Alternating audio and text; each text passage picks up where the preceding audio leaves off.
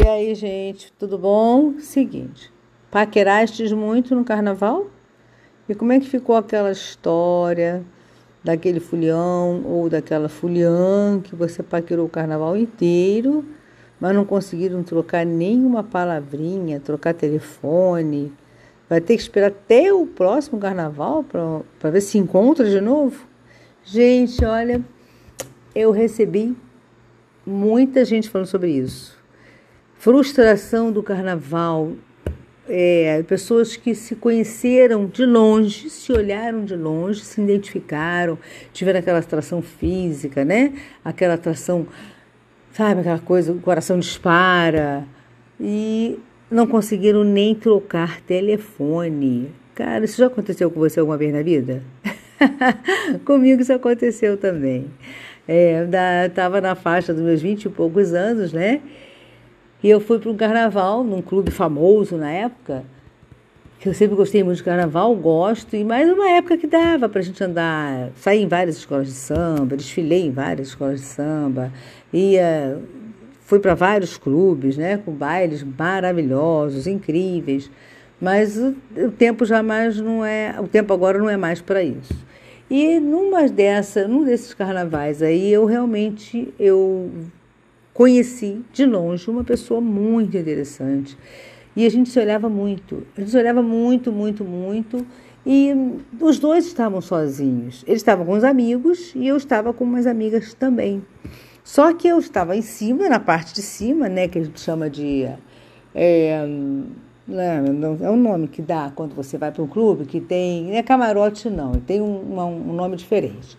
Eu estava na parte de cima, ele estava lá na parte de baixo. Sendo que é, tudo era ali em cima, banheiro, se, tinha, se você fosse fazer um lanche, era em cima mesmo. E ele na parte de baixo não podia sair, subir por causa da segurança.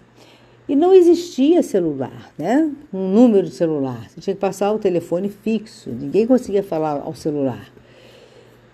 E ele ficava fazendo sinal para mim, e eu ficava tentando falar com ele, e a gente não conseguia se falar, não tinha como, era incrível aquilo. E às vezes que eu tentava descer também, alguma amiga atrás, mas sabe quando você não quer que ninguém veja esse tipo de coisa? Eu não queria, eu era muito reservada, sabe?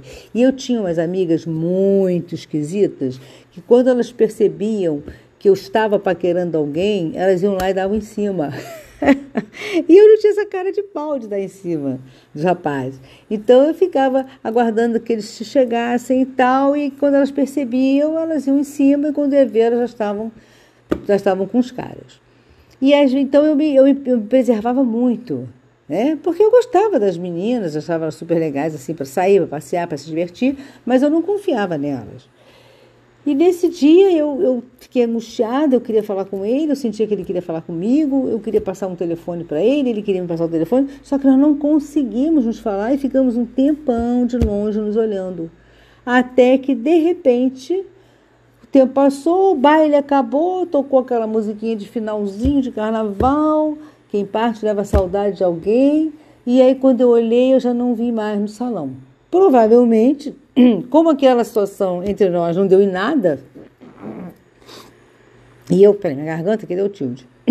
Eu também não me manifestei, né? Não tentei forçar uma barra de descer para falar com ele, nem nada.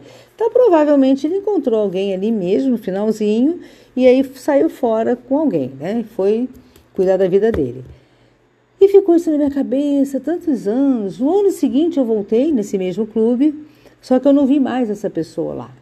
Não vi. Mas quando eu voltei nesse mesmo clube, eu passei o ano inteiro pensando nisso. Porque era uma pessoa muito interessante, me atraiu muito. Passei o ano inteiro ouvindo, pensando nisso. Ah, mas ano que vem, ah, não me escapa. Ah, mas ano que vem eu vou, se ele estiver lá, eu vou descer, eu vou falar com ele, eu vou mandar ele subir, vou fazer qualquer coisa, mas não passa.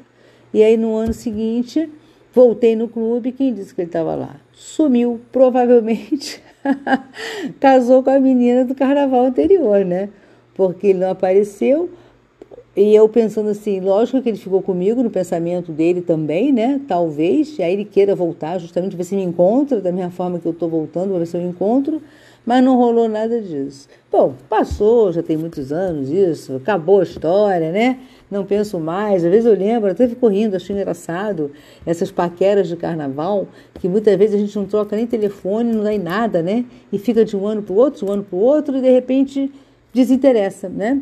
E no caso, assim, possivelmente desinteressou porque eu também não me manifestei. Então, arranjou alguém ali, provavelmente começou a namorar firme, que dizem que esses namoros de carnaval também são namoros que firmam, né? E conheço várias pessoas até que casaram com paqueras de carnaval. Mas é isso aí, gente. Vocês já passaram por isso? Que eu, eu recebi alguns relatos, né? As pessoas falando sobre o carnaval, o que, que aconteceu de bom, o que, que, o, o que, que não aconteceu, o que deveria te acontecer. E tem muitas histórias interessantes, muitas. E uma delas foi essa história que me chamou a atenção, até porque eu já passei por isso, né? E vocês? Já passaram por isso? Deixou aquele amor platônico para trás? Que ficou aquela sensação de que eu quero, eu vou fazer, eu vou acontecer e no final não acontece, não faz nada?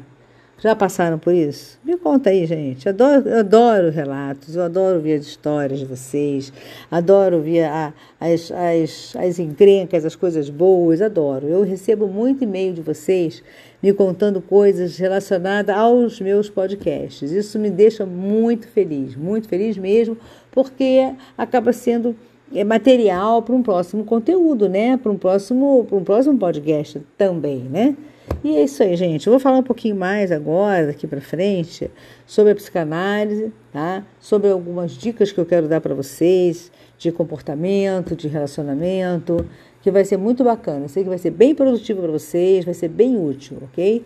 E esse papo de hoje também ficou agora assim uma coisa meio que no ar, porque eu gostaria muito de saber se em algum momento você deixou escapar pelos dedos aquela paquera de carnaval que você adoraria ter encontrado, ter dado um beijinho na boca, ter dado um abraço, conhecer um pouquinho melhor a vida da pessoa, mas escorreu pelos seus dedos e não teve mais como você rever aquilo. Passou por isso? Me conta aí que eu quero saber. E manda um e-mail para mim meu e-mail está aqui nesse podcast. Você vai lá na minha descrição que vocês vão encontrar. Valeu?